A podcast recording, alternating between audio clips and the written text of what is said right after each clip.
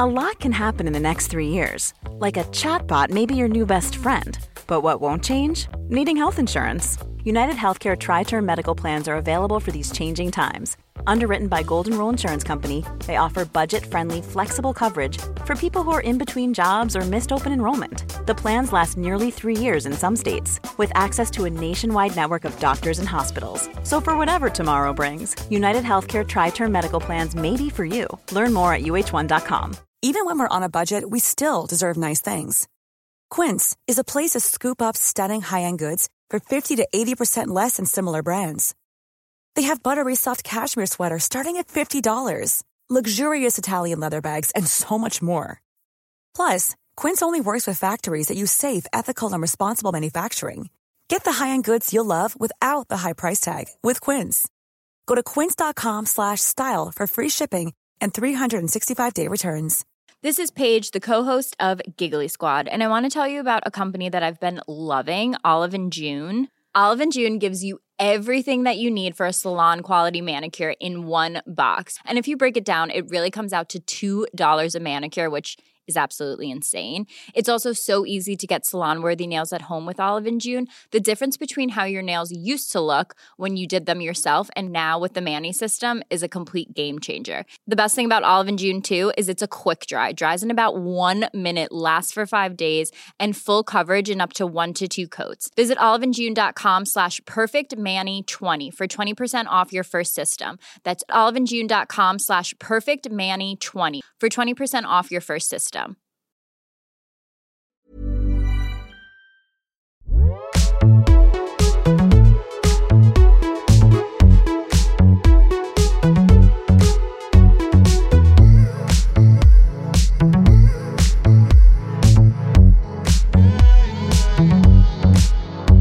Do you have a martini? Yes, you do. Okay, did I leave my shaker at your house? Because I had I had to make this in Zach's protein um, milkshake container. My God. Disgusting. And you it know could frothed like a weird time? consistency, and I was like, "Oh my god, what was left in here?" um, what you can do though is if you don't have a shaker, is just do it in a pot. A pot, Yeah. So I went martini um, pot. went to a friend's house way back when, way back when we were allowed, and it was like a she she put it in a pot with ice and stirred it round, and then literally used a proper strainer, you know, like Yeah. a that you put rice in. She used that to strain it into the glasses. There's always options. Ingenious. So I've just been the reason I left you hanging on S- Zoom for a little. I want to say Skype. The reason I left you hanging on Zoom for a bit longer than I intended because I was reading this review of Harry and Meghan's podcast, which sounds really chaotic. It's actually The Guardian gave it three stars. I was like, is this the first time you've ever given podcast a star rating? Because I've never seen that done before. I've never seen that either. But um, I was prepared to hate it. Obviously, love Harry and Meg. They are just a little bit shardy. And the trailer for this podcast was just so incredibly cringe. I feel like we need to play the bit where they start singing the Christmas music. Dun, dun, dun, ding, ding, ding, ding, ding, ding, ding. When I read who was going to be in this 33 minute long episode, I was like, I don't know how you guys are going to fit this in. 33 minutes long. They had Brene Brown, Elton John, James Corden, Stacey Abrams, Naomi Osaka. This is off the top of my head. Matt Haig, Michelle Obama. According to what I just read, I'm like, guys, spread it out. Deepak Chopra, which mm. I just find hilarious. It's like, mm. spread it out. James Corden is so random. Did I say Elton John? Him as well. Yeah. Uh, yeah, and but then when I listened to it when I was fake tanning the other night in the bathroom, I always put on a good pod when I fake tan. Otherwise, I get so fucking bored that I want to top myself. So I put that on, and it was actually a lot better than I expected. But but lazy work from Harry and Meg. Like basically, what they did was um got their guests, got these people to send in like voice notes to include in the episode, so they didn't even talk to them. Yeah. Okay. So this is what I just read. I really like this Guardian review that you sent me of it, which is really funny because they said, "Where is I haven't even bit? read it, but Oh, yeah. you recommended. it sounds so bad. So at the end, Meghan goes, No matter what life throws at you guys, trust us when we say, love wins. Love always wins, agrees Harry. I and then it goes, Harry refers to Brene Brown as, quote, awesome. Yeah, so basically they got their guests to talk about 2020. Um, and then if the guests if the guests just said like, "Hi, I'm Matt Haig, I'm a writer," then Meghan would chime in. So she'd like quite in the middle of the audio and be like, "I'm just going to um jump in here because Matt is being very humble." Oh my god, this is Meghan's like dream. Is this pod? That's why what's happened is she's got overexcited and she's played all of her cards in the first episode. They should have copied the I Way format. Yeah. Just had a week with Michelle Obama, a week with Deepak Chopra, a week with Elton John. But like now, if they do that, it's not exciting because you know their whole roster of people. So you're not going to be like, who's next week? You're going to be like, oh, Elton John. Okay, we knew about him already. It's a random um concoction of guests. James Corden, I can't get my head around. it's it's very it's very goopy. Meghan is I just I don't know why I don't know how to explain this, but do you like sometimes you think celebrities are different to what they are? I'm not explaining that properly, but I, I like figured that all the stuff Meghan's gone through this year or the last few years would make her like less tiggy. but it's just her character. It's just who she Yeah. is, and she just like wants to be Gwyneth Paltrow. It's ingrained that's in her, exactly yeah. what she's doing. Yeah, you can't like you just can't.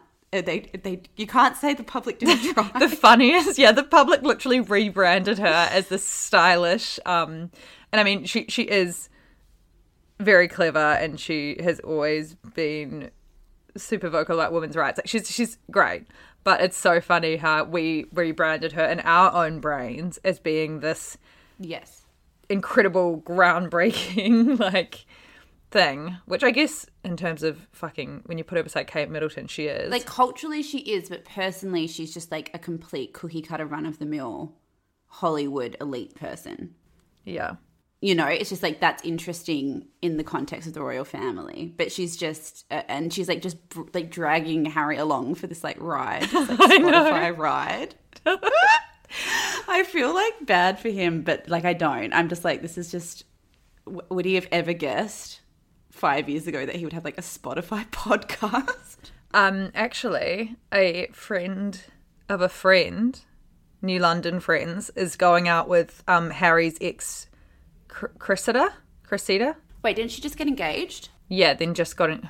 Fuck, is it her or Chelsea? um, One of oh, them. one of them Yeah, I think it's. I think it's the one that just got engaged. Yeah. There's some really embarrassing pictures of Cressida doing like um because she wants to be an actress of her doing improv in her class. I don't know how they got the pictures and it's like her on her, her hands and knees like a dog because like the role play was like pretend to be a dog and she just dropped and did it and like the Daily Mail obtained the pictures and they're really funny. She's like not a good actress. Actually, I lie. She was in that show this year that was really good. What show? Can't remember. It's about murders. It was a murder show. It'll be the only thing on IMDb, so you'll find it quite easily. Um. Okay, I have a few recommendations for you this week. One that I know you do not need to be recommended, but I have watched all of season one of The Sopranos. Oh, exciting. I'd never seen it before. It's the best show, it really is. Took up like the whole of the year I was 19 watching that every single season. Yeah, there's lots and lots of episodes. It's it's like a slog, but it's it's really good. I think at the start it's very confusing, so I ended up watching episodes 1 to 3 and then reading all of the synopsis for each episode. A lot goes on. 'Cause- James Gandolfini's so like hot, like anti-hot hot. Is that Tony Soprano? Yeah, Yeah. a hot Italian naughty dad. Yeah, and there's some really good outfits. Um the Adriana, the um girlfriend of Chris. I love her. All of them Yeah, are so she's so stylish. I love that like 90s slash noughties Italian look. And then there's this really, um, really kind of before its time episode where um, his teenage daughter and her soccer team, the teacher slept with one of the one of the students, and they handled that in like a really good way. I've been reading a book recently. It's called Difficult Men, and it's about like anti-heroes in TV. Um, and it talks about how James Gandolfini, when he played Tony Soprano, he like became Tony Soprano. it's actually quite sad because it like ruined his life, and he would just go missing for like days. And he was like a, this really nice, mild mannered man who became like really aggressive, and he couldn't get out of character, and he became like an alcoholic. And he died. When did he die? He died like five or ten, five or six years ago. But they're like he never recovered from pre- playing Tony Soprano. Like this just demon of Tony Soprano got in him and just never left. No, he joined the mafia, the Italian mafia in his brain. Um, wild, yeah. And then I also watched an amazing documentary that you would love called Time. Um, it's been on a bunch of people's like best of 2020 lists, and it's about this young couple, young black couple in the states who, in the 90s, yeah, robbed a bank because they were really desperate for money, and um, her she got she was just the driver and she got put away for five years and he went in armed with a friend or cousin or something and got 60 years in prison Oh my god! I was gonna say, don't rob a bank in America. Like you'll get longer than if you fucking kill six. murder people. someone yeah if you bombed the bank yeah and it's really amazing because the entire film is this woman fox rich her footage of her trying to get her husband out for like 20 years Oh my god! Um, so it shows their kids growing up. So they had, um, I think three boys before he went in, and she went into jail for five years, and then she got out of jail, and then she it documents like it's really cute. I'm like, why don't I ever take videos ever? If I died, there'd be just nothing. There'd just be these shitty Skype videos of us. I know. I did it on New Year's Eve. I took um video of Portobello Road being empty because I was like, this is No, but videos of of of you. yeah, yeah. But I was thinking that as I did it, being like, why there's no video footage of anyone I know or me or me and Zach or like anything anywhere. Anywhere. It's so crazy, and we have like a device in our pockets twenty four seven that can do that. Yeah, it's it's really strange. And my mum never took video footage of me when I was a kid. There's videos of you when you were a kid, but like probably not that many, right? Um, but she yeah, back in the 90s was filming them before he went in and then she filmed the entire time and she became this um prison reform like speaker. Um she's really really really incredible, super smart. Um campaigned for 20 years to get her husband out of jail. It's a very good documentary. I was sobbing. Wow. I Yeah. would definitely watch that. I was That like amazing. hysterically sobbing, you know, when you like can't breathe properly. You're like, I did that in Les Mis. oh my god. so embarrassing. Oh, also, last week, was it last week? We did a call out for lingerie labels that aren't involved with QAnon and Age of Light. Um, because Lonely Lingerie is, and they make very chic bras. And we got a whole lot of um, DMs about it. So I've been posting them on our Instagram, but I'm just going to put them in the show notes as well and quickly run them off here. So there's one called Fruity Brute. Fruity, fruity, fruity booty underwear, which is a London brand, really, really cute. Pansy, ethical, really cute. Lots of our friends follow it on Instagram. Um, Beija, B E I J A. It's a London based brand. There's one called Saturday the Label, which is really cute. Um, Le Petit Trou is, looks like lonely. Um, Botanica Workshop is another organic and sustainable one. And Videris Lingerie, Videris Lingerie, which is comfy, ethical, and pretty. And it's a New Zealander who moved home after being the lead designer for Fendi and a bunch of other big brands. So we'll chuck them in the show notes because there's lots of cute lingerie labels, it appears. Yes, and support these nice little small businesses. And there's also one called Rosenbeer, which I have a couple of pieces from. It's basics and um, nude. So it's got all different colour, all different skin tones. Um, and it's from Australia as well. Super comfy and super cute for kind of wearing underneath dresses and stuff. Cute. And also Skims. I'm just kidding. Skims is apparently really good. Skims looks amazing. I had like eight eight of their things in my basket the other day, and then I was like, "Don't give Kim Kardashian any more money. She's basically Jeff Bezos. what are Yeah. you doing?" I'm like, I just want to support a woman running her own business, No. and all the stuff looks perfect on like a Kardashian body and would look insane on me. I feel like it would look good.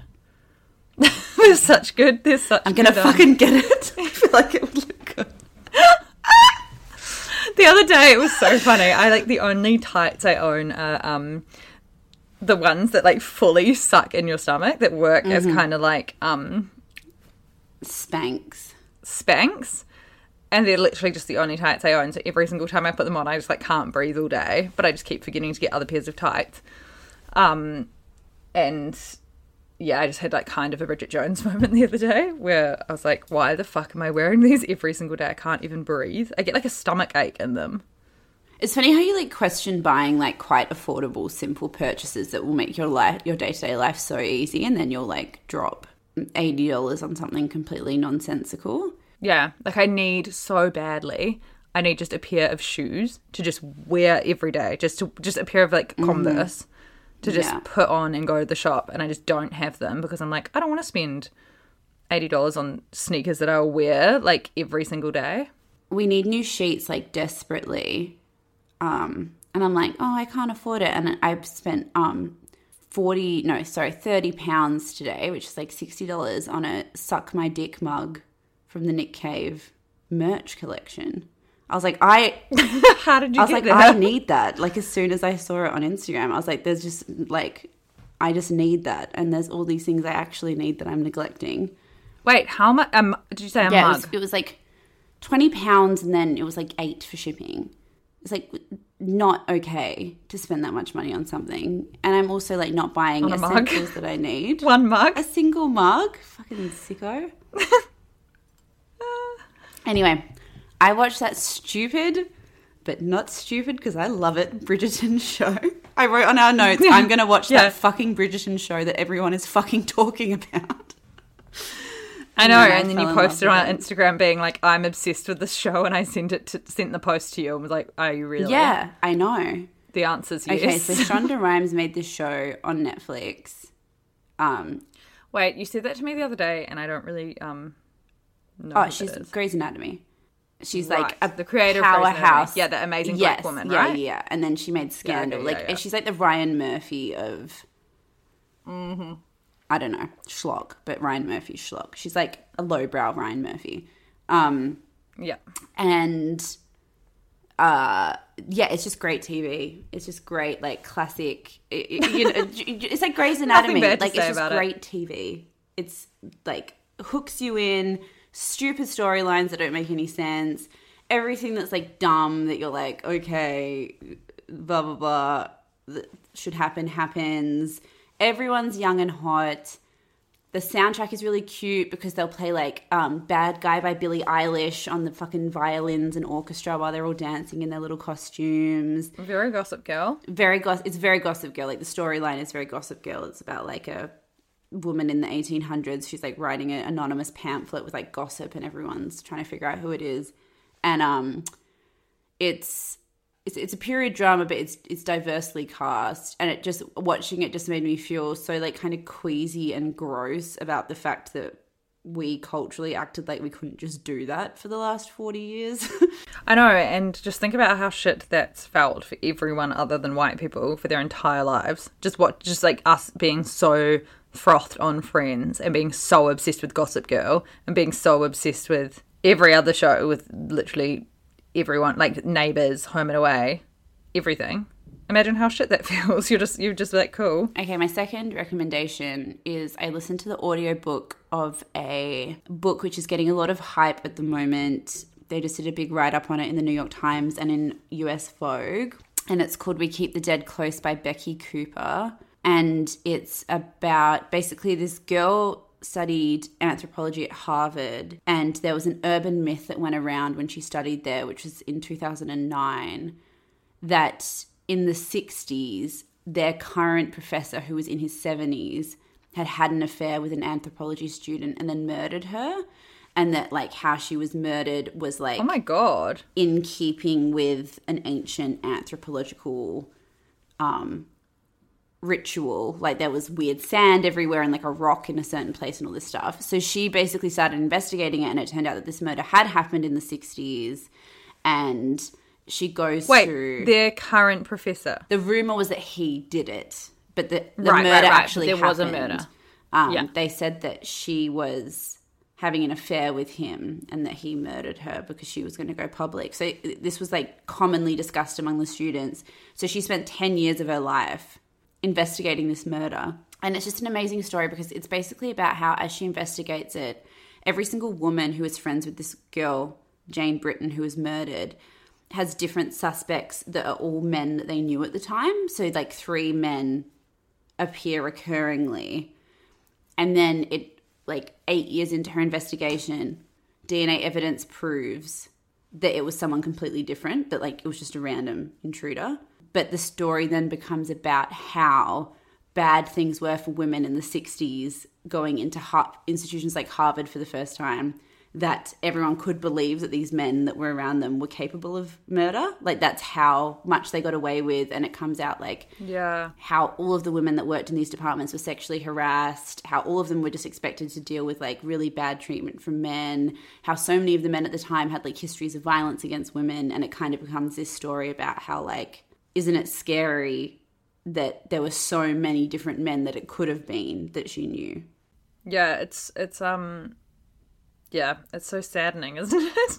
That sounds really interesting. It's really, really. It's like a, it's like an anti true crime book because she's like very conscious of like not turning the murder into a gross spectacle and like, it's very feminist.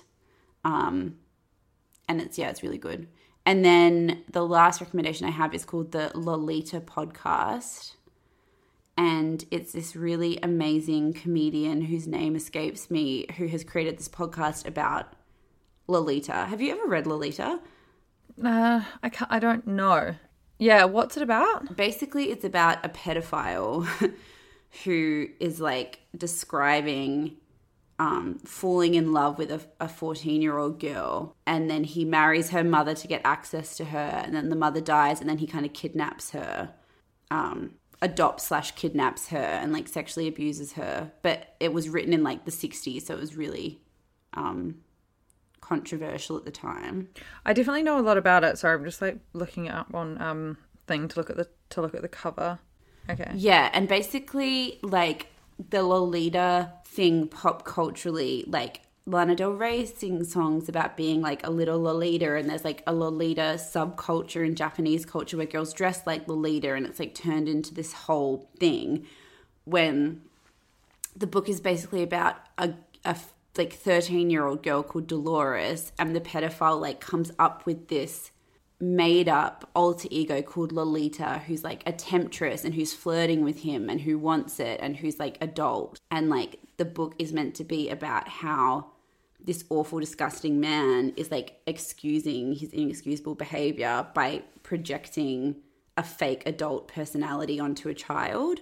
And yet, like, our culture has like completely misunderstood what the book is about and now the Lolita as a archetype which has been in like movies and musicals and is in songs all the time is about this like sexy seductive young girl who like sucks a lollipop and wears like um, love heart glasses and all of this stuff. And this podcast is basically about how like we got so off topic with how like that book to the point where we're like just oh my god. pornifying this really gross thing. It's really interesting. And that podcast is what like a ser- like a series. Yeah, it's like a seven part series, and she goes through like the book and then the first movie which Stanley Kubrick made, and then like the musical, and then like the songs because like Lana Del Rey talks about Lolita all the time.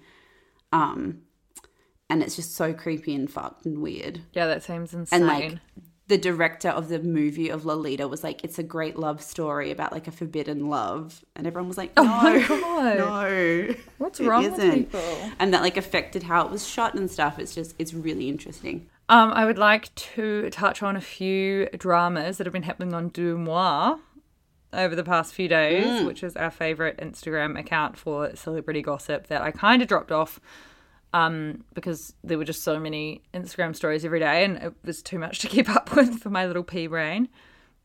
But of real interest is Zoe Kravitz leaving her husband, Karl Glusman, after their little cute fucking fairy tale wedding in Paris and lived in Lenny Kravitz's home and she wore that little ballerina dress and he bought her this vintage engagement ring off this really cute website on Instagram. Yes. My thoughts exactly.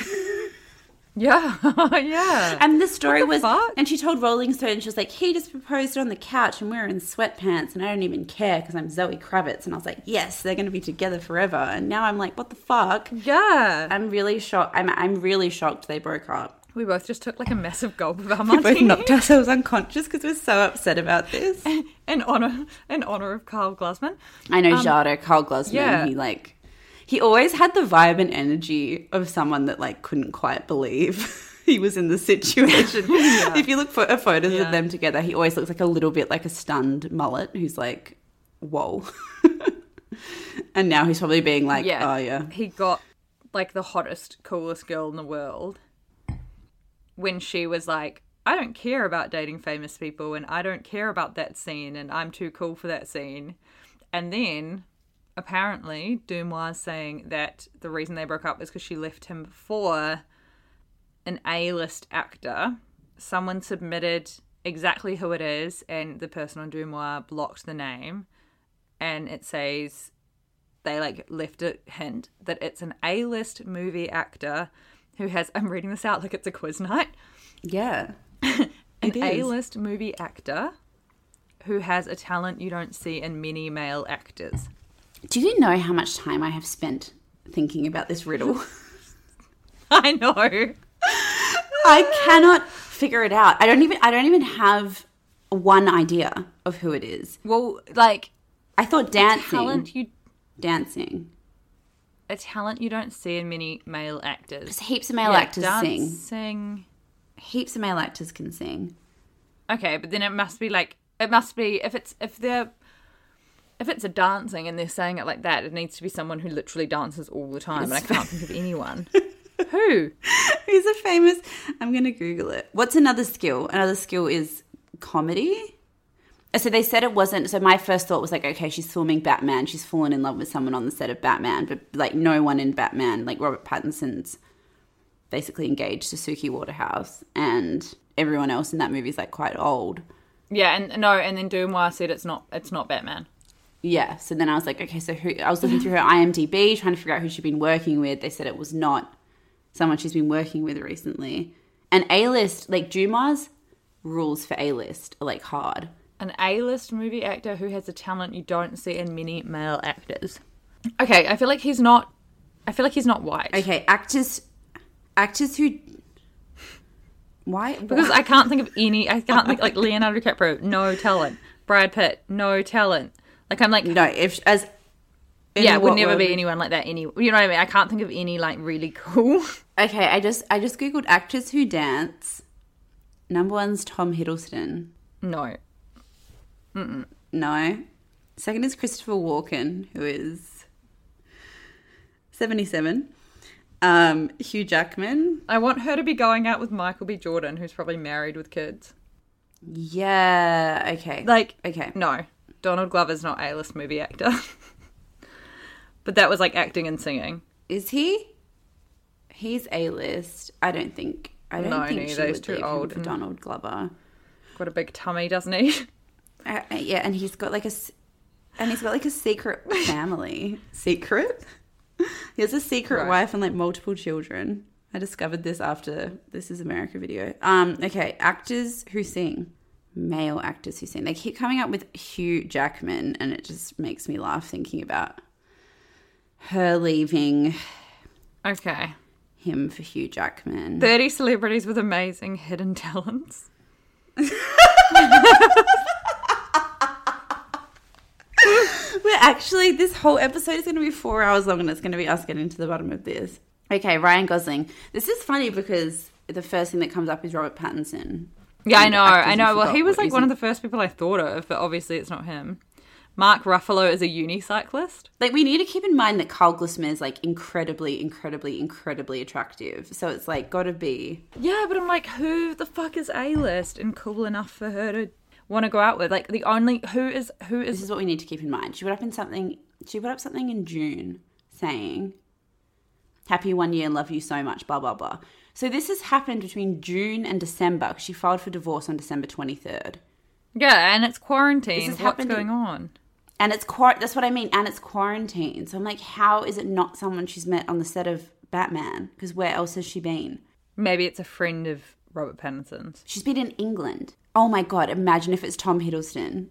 Are they filming it? I will ram my head against a wall. That would Are be the wrong decision. Yeah, yeah. She would never. He wore that I Heart Taylor Swift top. He should never. I don't even think he's an A-lister. He's only an A-lister because of that. He's a B-lister.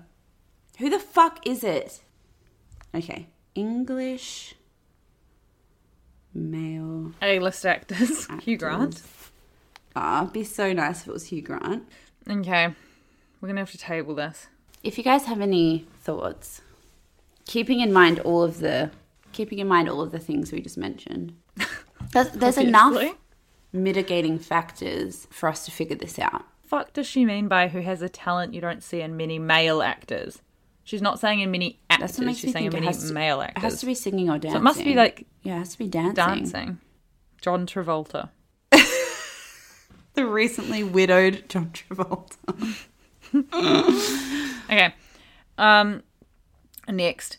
DeuxMoi also posted yesterday, which Grace quickly sent to me with a few exclamation marks, that fact that Florence Pugh regrammed someone wishing her happy birthday who wrote in their tribute to her, Happy birthday FPB.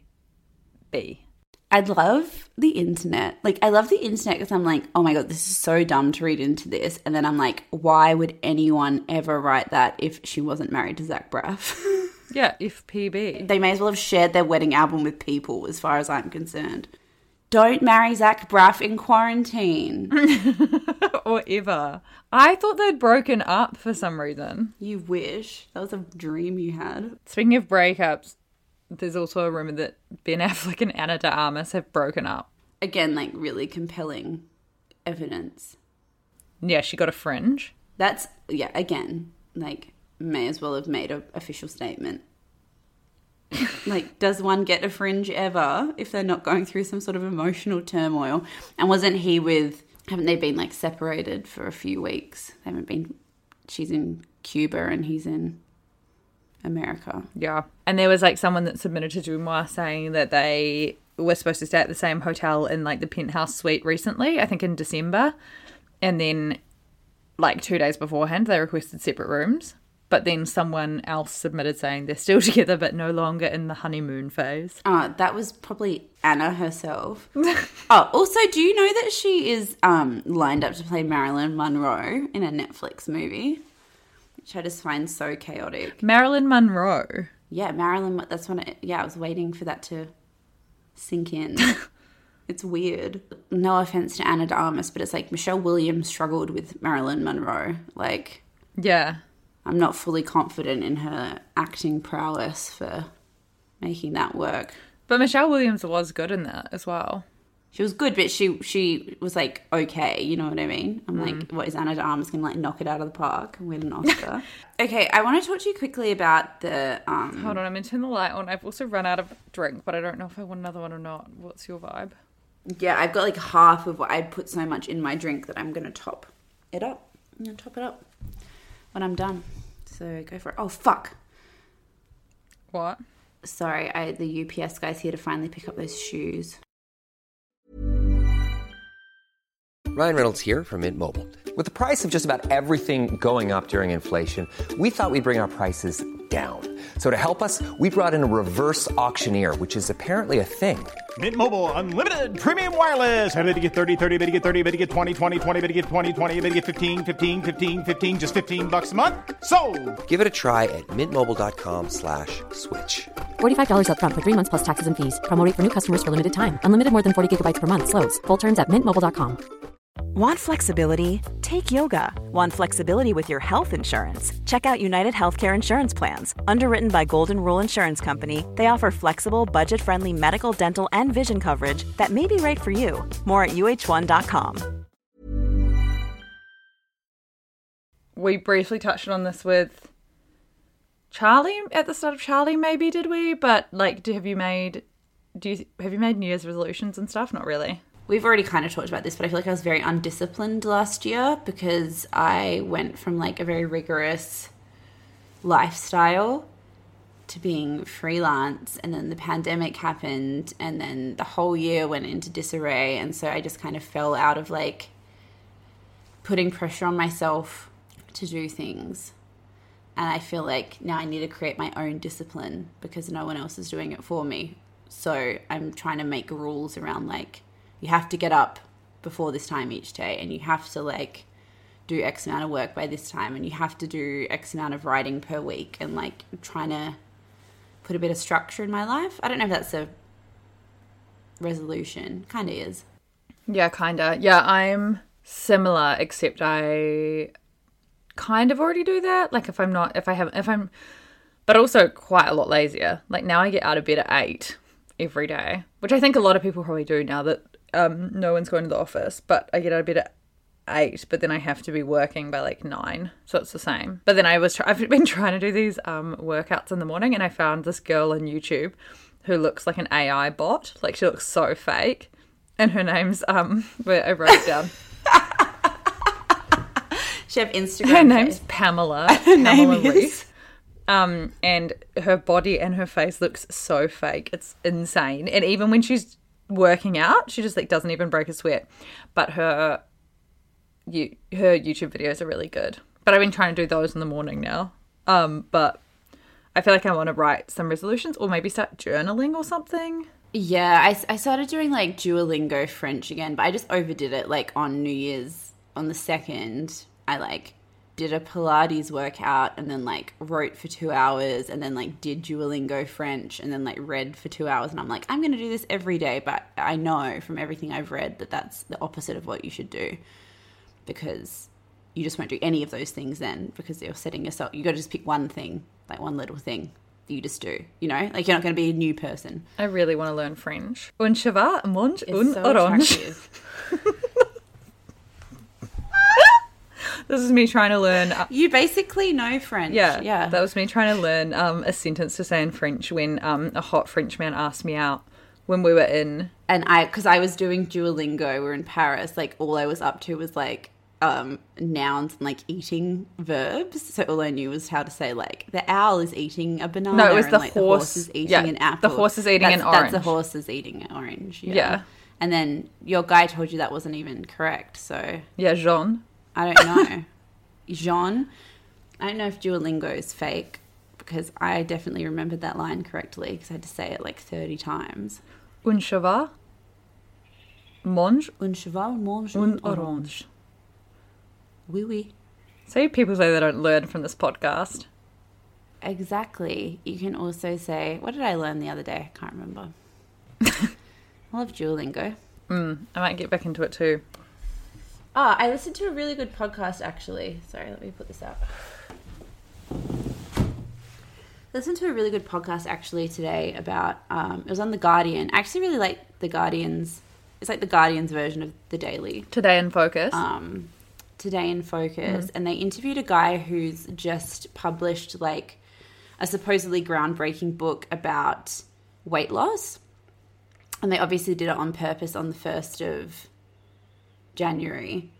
Um, and it's basically about how which i i know we kind of know culturally but it's basically about how like you are genetically predisposed to obesity. And then if you partner that with like the right slash wrong environmental factors in your youth your body genetically basically cannot go to a different weight to what it's at I know. That's in that bloody yeah article I'm obsessed with. Yes, but it's it, it, it's he's basically like the only people on the Biggest Loser, which is crazy, that have kept their weight off eat less than 500 calories a day. They're like te- technically starving themselves. And diet culture, he was like, it's so bad because actually what we found in people that are inclined to being overweight or obese is that when they lose weight on diets, because it's quite, he was like, it's quite easy to lose weight on diets. Um, is that they gain weight every single diet that they go on. So it's actually like really, really bad for you if you're someone that's overweight to like sh- try a diet because statistically you'll gain your like your genetic predisposition to a certain weight will grow based on how many times you put your body into like starvation mode. Yeah. And he was like, I just think it's really important that we uh, learn this because it will change the conversation around weight being like indicative of someone's willpower or discipline or like whatever. He was like, that's completely untrue. Yeah, yeah.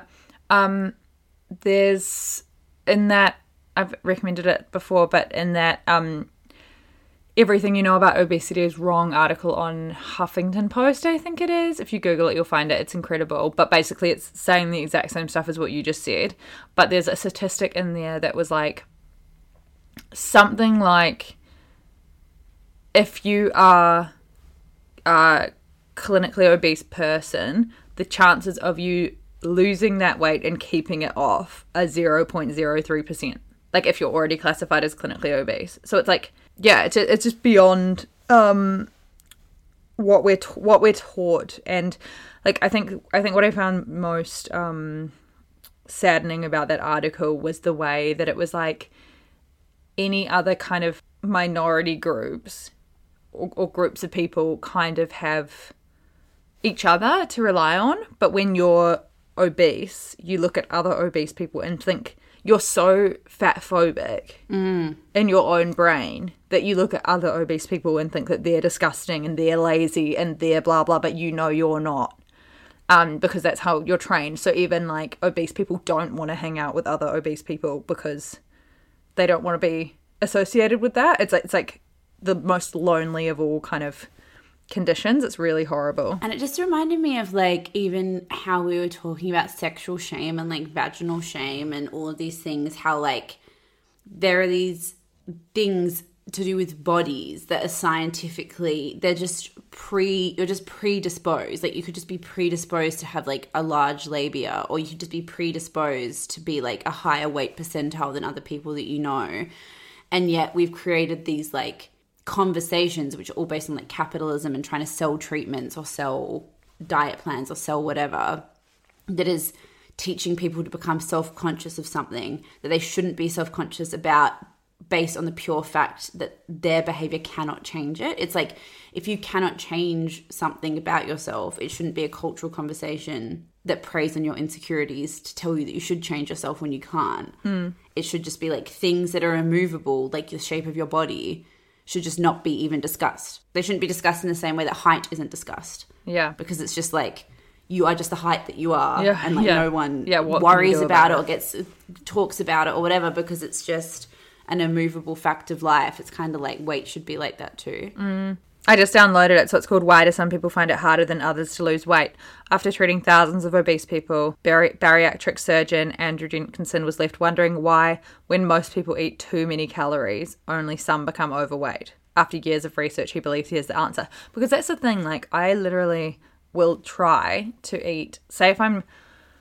Say if I'm like wanting to be a bit more strict or kind of I don't know, lose like literally lose weight, I will go for a few days or a few weeks or whatever where I kind of mo- like I'll think about what I'm eating more. Um, to the point where I'll kind of think, okay, that's got probably around like 500 calories in it. This has probably got around this many. Trying to just ensure that I'm exercising and not eating heaps because I'm like quite useless with knowing much about like that. Anyway, every single time I do it, I'm like over what I should be every day and that's when i'm trying really hard to not so it's like it's like if i'm eating over the amount of calories i should eat every single day and not gaining weight every single day then that's just to do with your body that's just to do with your genetic makeup A hundred percent, and he he explains it as um, it's to do with metabolism and how you metabolize food. But he was like, some people naturally metabolize with resting rate like seven hundred calories per day more than other people, and it's just genetic luck. Seven hundred calories is like half your daily intake. He was like, that's literally like two really intensive workouts or one really really like indulgent meal hmm. that people some people are just naturally burning without doing anything by sitting on the couch by walking around just by standing in the shower are burning that whilst other people just aren't. And like that's they could be eating the exact same diet every single day and doing the same amount of exercise and someone's burning 700 calories more than someone else it's yeah i believe it for sure Yeah, but that's and it just I thought it was just so incredible that so many people don't know that and so there's this narrative about like weight equating not trying hard enough. Health. Yeah, and health and investment in your own health. Mm. Terrible. Um, I would like to pivot back to Hilaria Baldwin. Oh my god. The gift that truly Because- keeps on giving. after we last recorded um, last week, a lot has happened. So, Alec Baldwin, like minutes after we finished recording last week, had uploaded this really chaotic Instagram TV video where he never mentioned Hilaria's name, didn't really mention what he was talking about, and he just sat in a room for like 10 minutes, kind of whispering that people need to consider the source. He's so crazy. I didn't realize how crazy he was. He comes across like his Donald Trump impression. Yeah. Like it's the same voice. He's like, "Don't believe the media." Like. Consider and I'm the like, "Why are you so deranged?" Yeah, I think we need to put the an source. insert in. You got to consider the source. And you have to consider the source. Consider the source. Consider the source. Consider the source. When you love somebody, you want to defend them. Consider the source. Um, and then the Daily Mail published a hilarious article um, inside their New York wedding where they said, "See." They said "see" instead of "yes" when they did their vows. Charlotte. oh my god, did they? Yes, that's what it when they said "see." They instead of being like "I do," they were Oh, like, yeah, I was like, what does that mean? See instead of yes when they said their vows.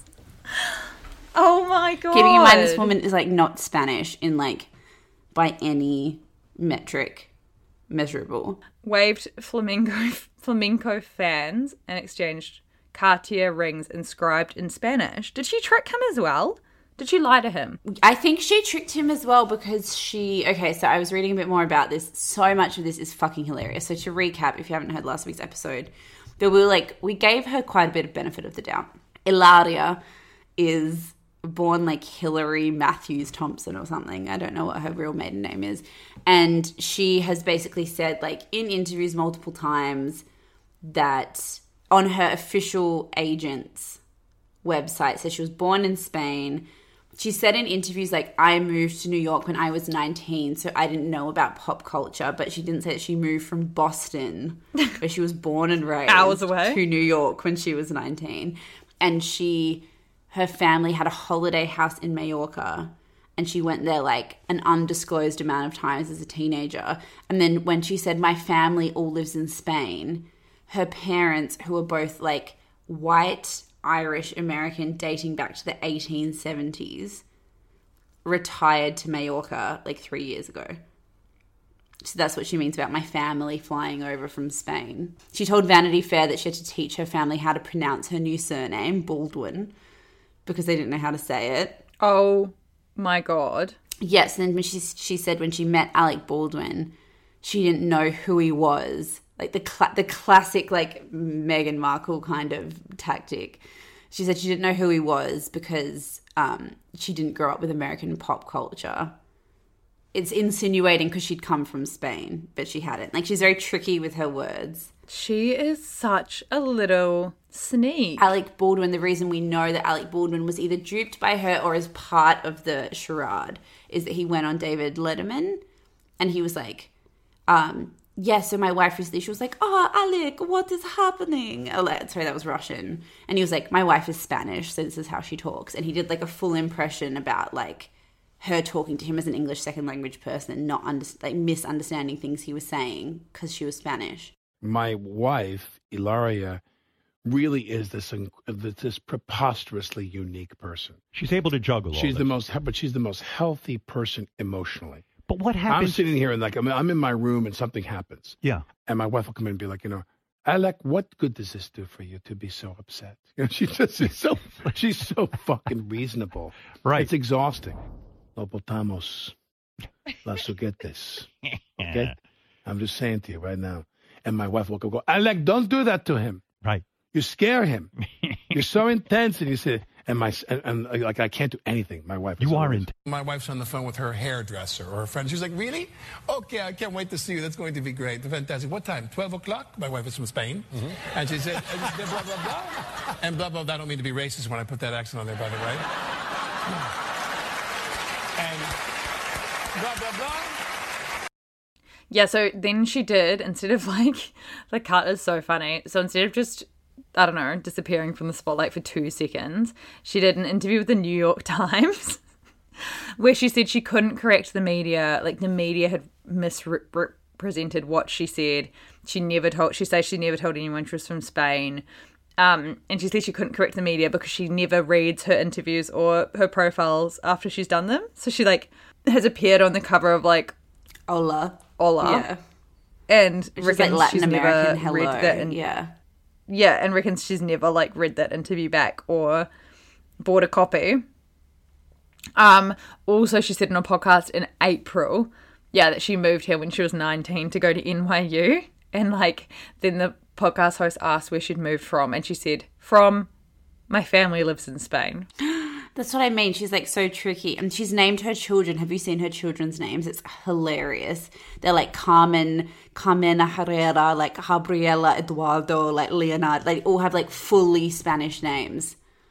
All five of them. And her Instagram bio is raising five Baldwinitos. oh my god or like Bald, Baldwinitos, like like banditos. But she's so naughty she's so naughty.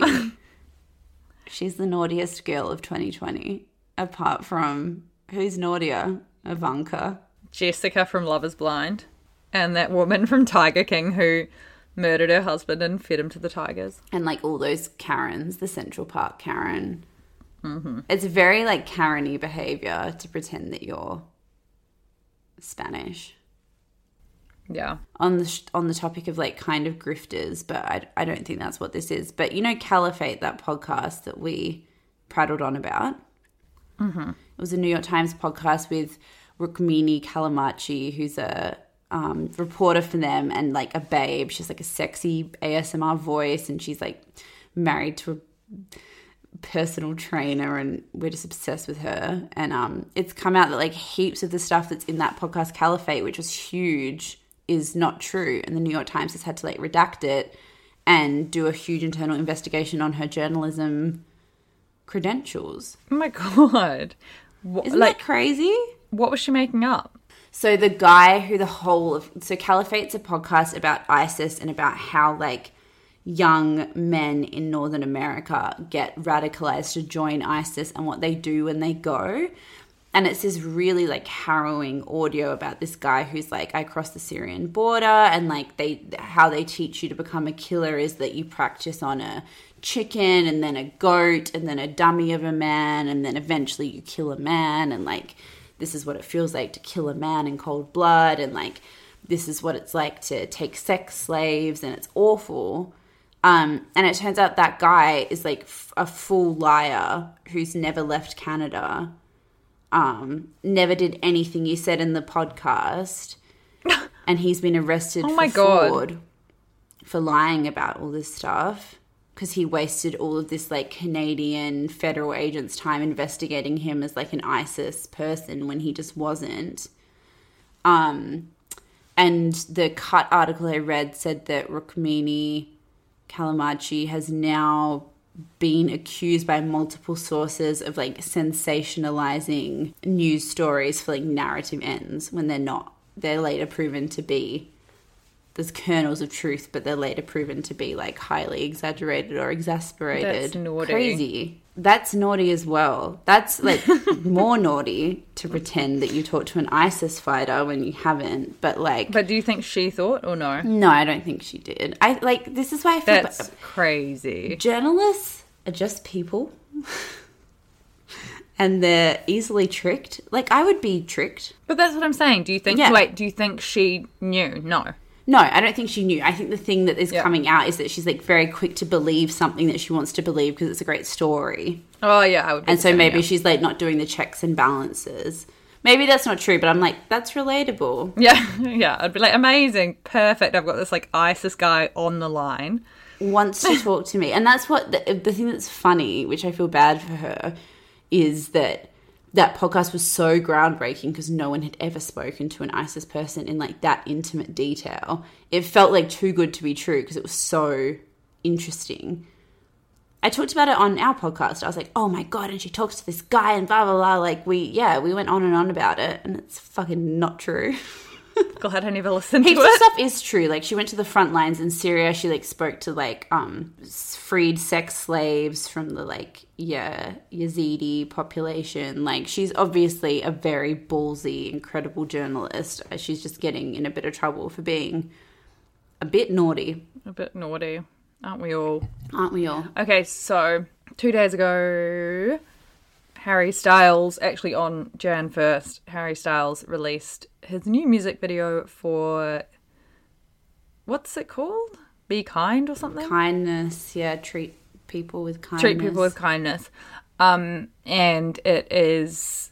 bit on the nose. What? This just like the song and the Yeah. song. He's like treat people. But I'm like, we get. it. We heard Meghan Markle's podcast karaoke. Okay, we get it. Um, we've got two, two, two pieces of audio this week telling us to be kind. Um, but it's with Phoebe Waller-Bridge, black and white music video set in a like, what is it? Club in a Speakeasy or something. yeah. Um, what did you think about it? I'm in two minds because I thought on one hand it was like very delightful and like a very sweet little music video and nice way to start the new year and they're wearing like Gucci and it's all very stylized. Um but I also like wonder if I've been like gaslit into thinking it's more amazing than it is. I'm like the dancing leaves a lot to be desired, like But I'm like, I know that they're not you? professional dancers, but I'm like, I'm just reticent to like li- heap all this praise on this thing, which is like, I think kind of mediocre, but because they're like two white people we're obsessed with, we want to say is the best music video ever made. Yeah, I think I think it's literally just Phoebe Waller-Bridge and Harry Styles did something together, and they know each other, and then that's kind of like the cute thing. But it could have been so much cooler. Yeah, yeah, right. I feel like it was shot in like an afternoon. I feel like they they were like, okay, we've got Phoebe and Harry, and they've got this twenty four hour period where they can fit it in together, and we just got to make it work. Like it, it like the dance routine didn't feel like practiced.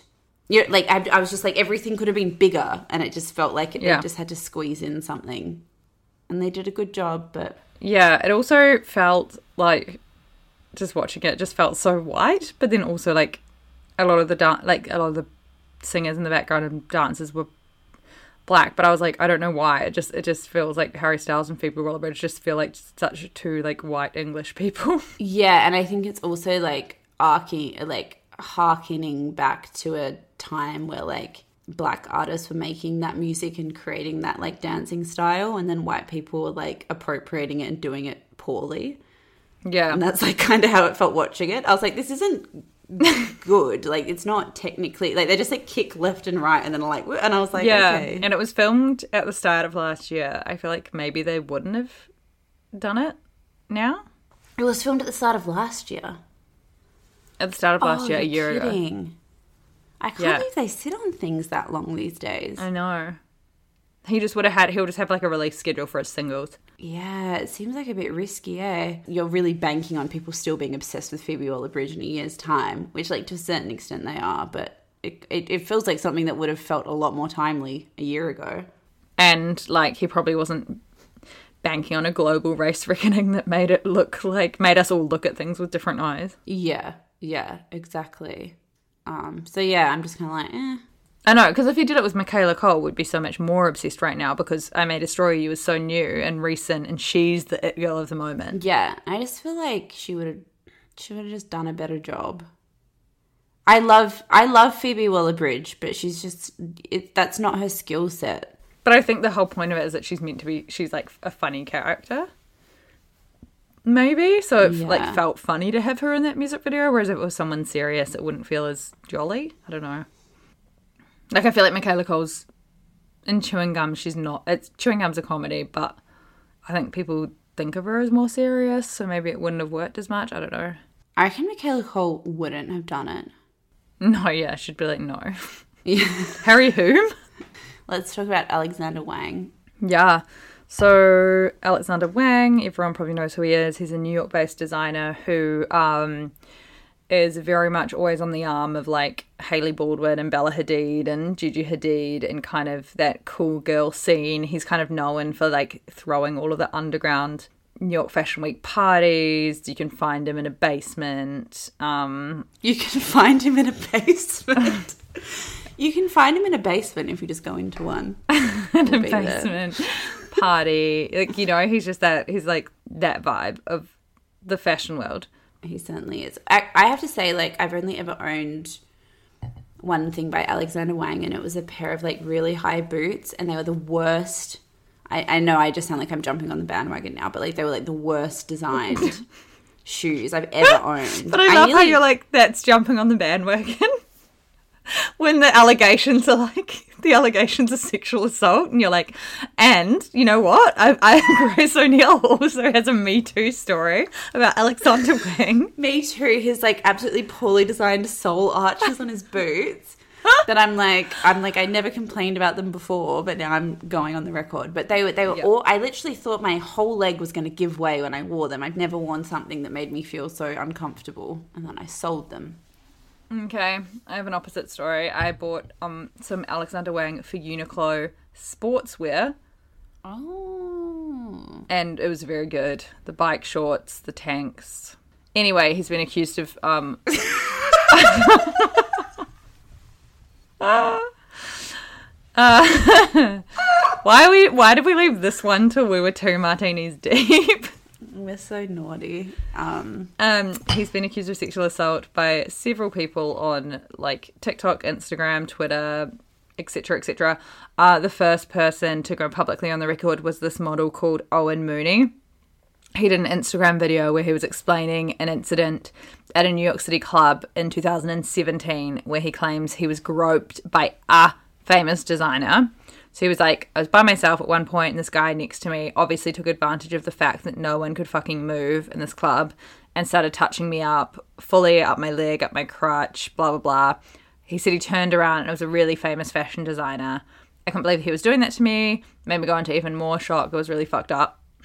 Then he didn't initially name Wang, but then he followed up his post with the TikTok confirming Wang's identity because multiple people guessed that he was referring to Wang with their own stories, so they like knew that it was would be him. And then after that, Shit Model Management and Diet Prada both shared those accounts and then had like a f- influx of messages from various different people with similar accounts. Also, in like when was it 2000 maybe 2019 azealia banks posted a whole list of allegations against alexander wang and then she ended up deleting the tweets but they're still you can still find them your problematic fave again, rearing her head. yeah i know i'm like why are we always talking about her but it wasn't her that she was just posting allegations from other people because she'd heard so much about him Uh huh. Okay. Um, I don't know if we're just like out of the loop, but I hadn't heard.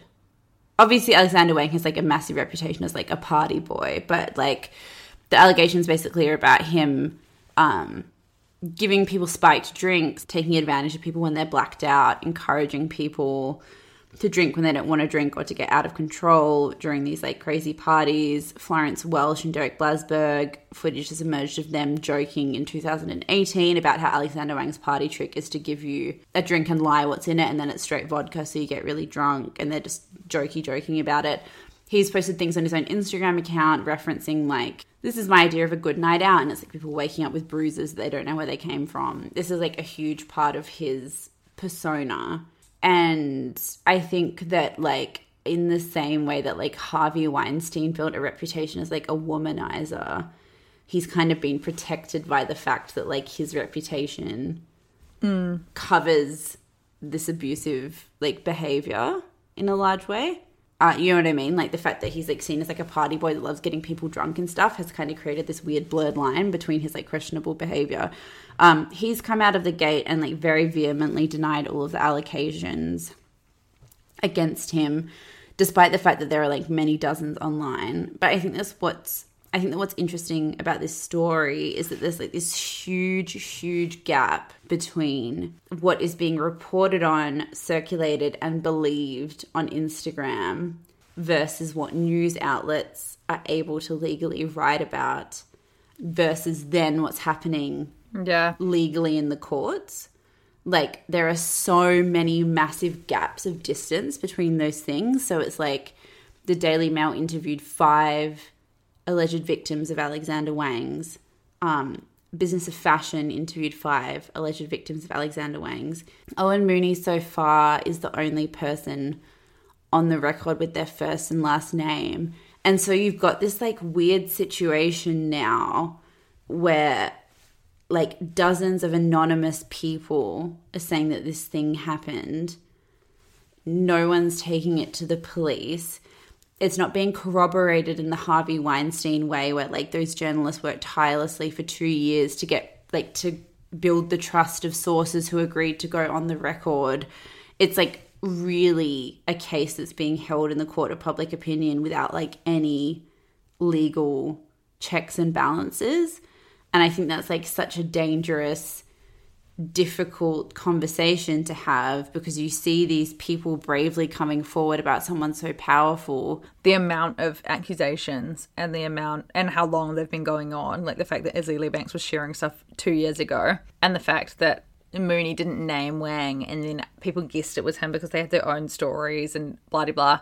Uh, there's obviously where there's smoke, there's fire, but it's like kind of worrying that someone's that someone in general's entire career and name and like brand that they built can be completely torn down in like a matter of minutes from social media. And like he probably like yeah, he won't get charged for any of this. Like none of this will ever result in anything tangible probably which means like what do you do with that like what do you do with him because he's never been found guilty of something Exactly. And it's like the thing that we talked to Bri Lee about, where it's like you fully understand why survivors of violence don't want to come forward because the legal process is so like long finan- like in Australia it's financially stressful in America it's even more so when it's a public figure like the damage to your career. If these people are aspiring models or actors you can see why they would say I don't want my name to come forward because I don't want this to like affect my career you can see all of the reasons why a victim wouldn't come forward. And like i think Bri Lee said in our interview like it's a second victimization or a, a second trauma to go through the legal process because it's so difficult to prove. It's so difficult to like deal with police officers and lawyers and like courtrooms and seeing your perpetrator again and like all of that stuff. It's just so much easier to say i'm not going to bother with this you 100% understand why people want to stay anonymous and why people don't want to come forward. But then that creates this like very awkward no man's land where it's like we can't ruin entire like we can't cancel quote unquote people boycott their brand and stop them from ever working again based on anonymous screenshots that are shared on diet prada. Yeah. You know? But it's also like this is why the failure of the legal system is so damaging because it creates these like pockets of the internet where people feel safe to share. But then if that can't be followed up with like the legal side, what do you do? like it's really difficult. I know, and it and it's obviously such a an incredible tool, social media, because people are feeling safe enough. Like there was um a case recently in New Zealand where a bunch of guys were a girl posted publicly with her name and her story about her um, alleged altercation or whatever with a guy. Um, and she only had like a thousand followers on her account or something, or or a couple of thousand followers on her account, and people saw that had had similar experiences. Instantly, I, I sent it to you at the time. Instantly, like she was getting hundreds and hundreds of messages, like thousands of follows. There were cases that have been reported on publicly and news websites about like sexual assaults and stuff that had never been solved that seem very much like it's the people she was talking about. So she was like sending everyone to the police. The police opened their own task force for it. And like it looks like there's going to be justice done, literally because one girl posted publicly on social media, and it's the same as this one guy. Like this one guy speaking out on social media has created all of this, so it's obviously like really powerful and um, so great. But then if people don't report, like, you can't really, you can't really cancel someone's career if you have no proof. Yeah, it's and, then it's like the burdens of proof on sexual crimes are so difficult to provide because most people Yeah, or not even proof, just like no like court case or anything. Yeah, but that's and then it's like the court cases don't happen because people can't prove things. Like it's like Prove this it, horrible, yeah. fucked up cycle. I remember like I, I I got really drunk this night. Do you remember? I met you afterwards, where allegations had come out from like quite a prominent music, international music industry person. Um, a girl in Melbourne came out and said that he had assaulted her and that she didn't want him going back to the same venue a few years later. Mm, that's right. Yeah. And I reached out to her and asked her if I could interview her. Um, and I interviewed her, and like this is again like rare. Like I interviewed her, I interviewed multiple of her friends that were at this place the time that the alleged incident happened. I fact checked things against like text messages and against like things she told her boyfriend at the time, like the what's the word? Or like the authenticity of her story matched to a T. Um and I just wasn't allowed to run it. Like I was on the phone to lawyers. I think like by the time I met you for dinner, I was like an hour late because I'd been on the phone to lawyers for ages and they were just like we just can't run this story. And I was like, I don't understand how you can't run a story where like a young woman in Melbourne is saying an international musician raped her and you have like texts she sent the next day, like things that she said to her partner at the time, like multiple friends of hers who remember like the exact timings and happenings of things that are all backed up with messages. Like, how can we not run this? And he was like, You can run this if it's Harvey Weinstein and you can get like 70 women on the record saying that they all went through the same thing. And it's like, yeah. when you can say like like these people in regards to like Alexander Wang or anyone can be like I was assaulted and they know it was true but when it comes to, like tangible things you can prove in court it's really hard But that's the thing with Weinstein. Like, however many women there were, and it came down to like two women. she said was all about like how fucking impossible it was and that's like one of the most notorious rapists in like the last 50 years and it was like the story almost didn't get published Crazy. I don't know what the answer is because it's like you don't want to drop the burden of proof to just being like someone says it, but the evidence that you rely on to prove something in court is like gone by the time most survivors feel empowered to talk. It's also funny celebrities like distancing themselves from um, these people once these allegations comes out, and it reminds me of that like Hillsong Church guy. We never talked about him. Like the leader of Hillsong Church was like Justin Bieber and Hailey Baldwin's best friend, and then it came out. Isn't he an Aussie as well? I don't know. Hillsong's Australian. It was like there was always just some fucking weird kid at your high school that was Hillsong. Yeah, Um, but yeah. this like gross guy who um was just obviously such a sleaze bag, like gross fame whore, always hang out with Justin Bieber. Um, came out that he was cheating on his wife and all this stuff. And then Hailey Bieber just unfollows him really quickly on Instagram. I was like, as if you guys didn't know. Anyway, um, shall we wrap this up? It's pitch black now. dark outside. Good chat. We covered a lot of ground. Covered a lot of ground.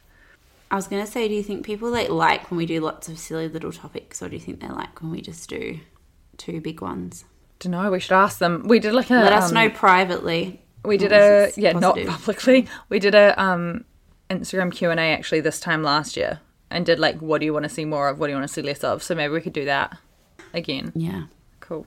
So you have to follow us on Instagram. Yeah, and our personals as well. Posted a hot thought pic the other day. Everyone, go and like it, please. yeah, go and like it. Every if everyone went and like if everyone listening went and liked Izzy's photo, Thought pic. my god. What would happen? would Nothing. break. Might become an influencer. Yeah, that's yeah. It would be quite a lot of likes. Okay. Just saying. Um, please rate, review, and subscribe. Also, I would like to give a quick shout out to the two lots of drunken New Year's Eve messages we got. Oh my god. One, we got a really, really cute selfie of two girls, and then a message that reads, let me find it because I just sent it to Grace. Um, I'm 20, my best friend Claire is 22. She showed me you two, hun. You're my role models. I fucking love you girls. So does Claire, and we are Jade. and the other one was like, I am drunk, I love you. We love you guys. Love the drunk messages. Oh, and I have a very good thing I'm about to post on our Instagram. I'm gonna go and watch Bridgerton. Watch Sopranos. I'm naughty because now I've been drunken two martinis. I want to get a pizza. I'm mm. not supposed to be eating bread. This is what I want to post. Tienes con vivir en las fortezas. Very good. Is that the wrong language though? No. Which she's saying she's from? Nah. Spain. Yeah, it's Mexico, right? Yeah, Spain, Spanish. Vivar Bye, everyone. What did you just say? I said bye, everyone. I feel like we haven't officially signed off. Oh, Vivar en la I thought you said. I thought you were saying bye to me. I was like, what's going on? Okay, I'm gonna stop recording.